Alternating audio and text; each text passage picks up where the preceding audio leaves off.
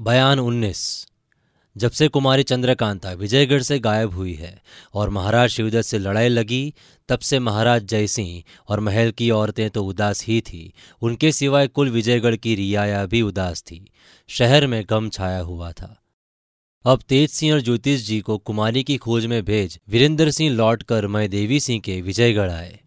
तब सभी को यह आशा हुई कि राजकुमारी चंद्रकांता भी आती होगी। लेकिन जब कुमार की जुबानी महाराज जयसी ने पूरा पूरा हाल सुना तो तबीयत और परेशान हुई।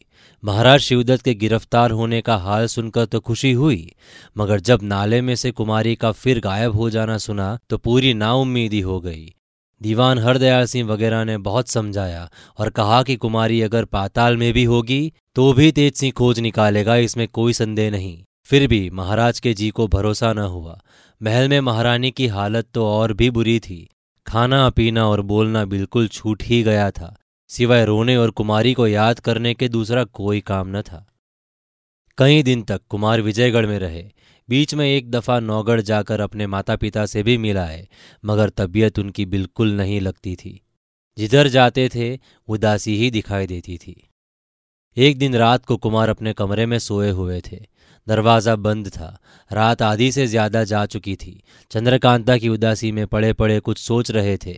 नींद बिल्कुल नहीं आ रही थी कि दरवाजे के बाहर किसी के बोलने की आहट मालूम पड़ी, बल्कि किसी के मुँह से कुमारी ऐसा सुनने में आया। जट पलंग पर से उठकर दरवाजे के पास आए और किवाड़ के साथ कान लगाकर सुनने लगे। इतनी बातें सुनने में आई। मैं सच कहता हूँ, तुम मानो चाहे ना मानो हाँ पहले ज़रूर यकीन था कि कुमारी पर कुमार वीरेंद्र सिंह का प्रेम सच्चा है।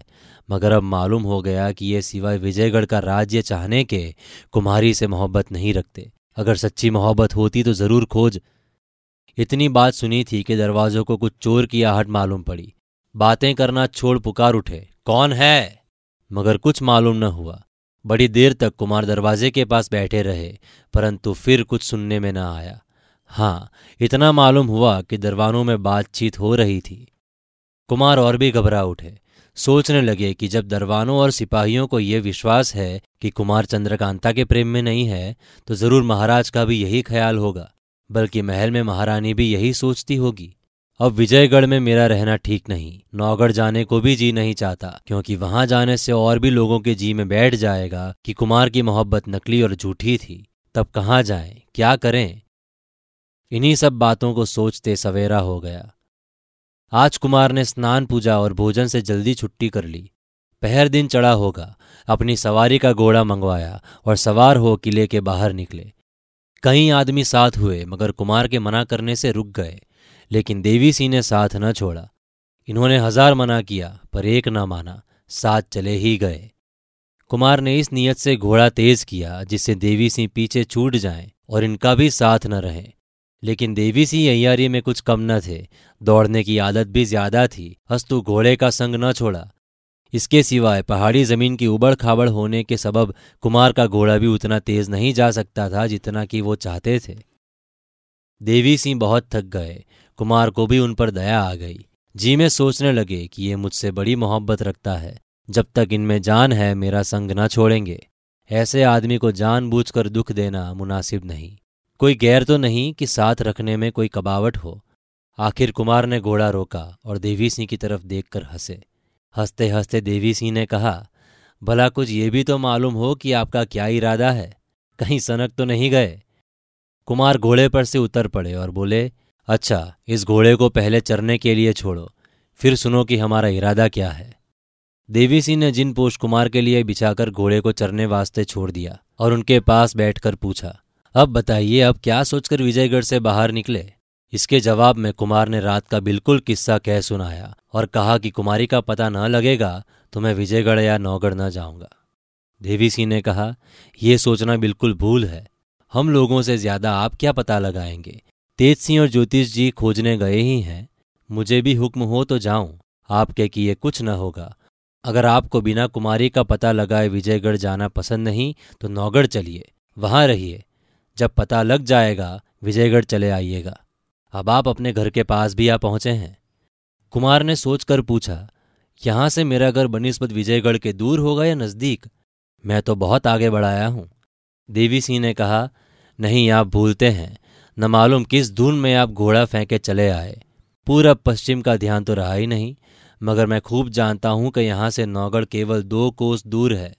और वो देखिए, एक बड़ा सा पीपल का पेड़ जो दिखाई देता है, वो उस खो के पास ही है जहाँ महाराज शिवदत्त कैद है। इतने में तेज सिंह को आते देखा। बोले, ये तेज सिंह कहाँ से चले आ रहे हैं? देखिए, कुछ ना कुछ ज़रूर पता लगा होगा। तेज सिंह दूर से दिखाई पड़े, मगर कुमार से न रहा गया। खुद उनकी तरफ़ चले। तेज सिंह ने भी इन दोनों को देखा और कुमार को अपनी तरफ़ आते देख दौड़कर उनके पास पहुँचे। बेसब्री के साथ पहले कुमार ने यही पूछा, क्यों कुछ पता चला? तेज सिंह ने कहा, हाँ। कुमार ने पूछा, कहाँ? तेज सिंह बोले, चलिए, दिखाई देता हूँ। इतना सुनते ही कुमार तेज सिंह से लिपट गए और बड़ी खुशी के साथ बोले, चलो, दिखाओ। तेज सिंह बोले, घोड़े पर सवार हो जाइए, आप घबराते क्यों हैं? मैं तो आप ही को बुलाने जा रहा था, मगर आप यहाँ क्यों बैठे हैं? कुमार ने कहा, इनका हाल देवी सिंह से पूछ लेना, पहले वहाँ तो चलो। देवी सिंह ने घोड़ा तैयार किया कुमार सवार हो गए। आगे आगे तेज सिंह और देवी सिंह पीछे पीछे कुमार रवाना हुए और थोड़ी ही देर में वो खो के पास जा पहुँचे। तेज सिंह ने कहा, लीजिए, अब आपके सामने ही ताला खोलता हूँ। क्या करूँ? मगर होशियार रहिएगा। कहीं अय्यार लोग आपको धोखा देकर इसका भी पता ना लगा लें। ताला खोला गया और तीनों आदमी अंदर गए। जल्दी जल्दी चलकर उस चश्मे के पास पहुँचे, जहाँ ज्योतिष जी बैठे हुए थे। उंगली से इशारे के साथ बताकर तेज सिंह ने कहा देखिए वो ऊपर, चंद्रकांता खड़ी है। कुमारी चंद्रकांता उसी पहाड़ी पर थी। दूर से कुमार को आते देख मिलने के लिए बहुत घबरा गई। यही कैफियत कुमार की भी थी। रास्ते का ख्याल तो नहीं है, पर ऊपर चढ़ने के लिए तैयार हो गए, मगर क्या हो सकता था? तेज सिंह ने कहा अब घबराते क्यों हैं?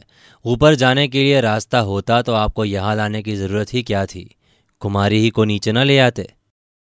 दोनों की टकटकी बंध गई। कुमार वीरेंद्र सिंह कुमारी को देखने लगे और वो इनको, दोनों ही की आँखों से आँसू की नदी बह चली। कुछ करते नहीं बनता। हाय, क्या टेढ़ा मामला है। जिसके वास्ते घर बार छोड़ा, जिसके मिलने की उम्मीद में पहले ही जान से हाथ धो बैठे, जिसके लिए हज़ारों सिर कटे, जो महीनों से गायब रहकर आज दिखाई पड़ी, उससे मिलना तो दूर रहा, अच्छी तरह बातचीत भी नहीं कर सकते। ऐसे समय में उन दोनों की क्या दशा थी वही जानते थे। तेज सिंह ने ज्योतिष जी की तरफ़ देखकर पूछा, क्यों आपने कोई तरकीब सोची? ज्योतिष जी ने जवाब दिया, अभी तक कोई तरकीब नहीं सूझी, मगर मैं इतना ज़रूर कहूँगा कि बिना कोई भारी कार्यवाही किए कुमारी का ऊपर से उतरना मुश्किल है। जिस तरफ़ से वो आई हैं, उसी तरह से वो बाहर होंगी। दूसरी तरकीब कभी पूरी नहीं हो सकती। मैंने रमल से भी राय ली थी, ये भी यही कहता है सो अब जिस तरह से हो सके कुमारी से ये पूछें और मालूम करें कि वो किस राह से यहाँ तक आई। तब हम लोग ऊपर चढ़कर कोई काम करें। ये मामला तिलिस्मी का है, खेल नहीं है। तेज सिंह ने इस बात को पसंद किया। कुमारी से पुकार कर पूछा, आप घबराइए नहीं। जिस तरह से पहले आपने पत्तों पर लिखकर फेंका था, उसी तरह फिर मुक्तसर में लिखकर फेंकिए कि आप किस तरह से यहाँ पहुँची हैं।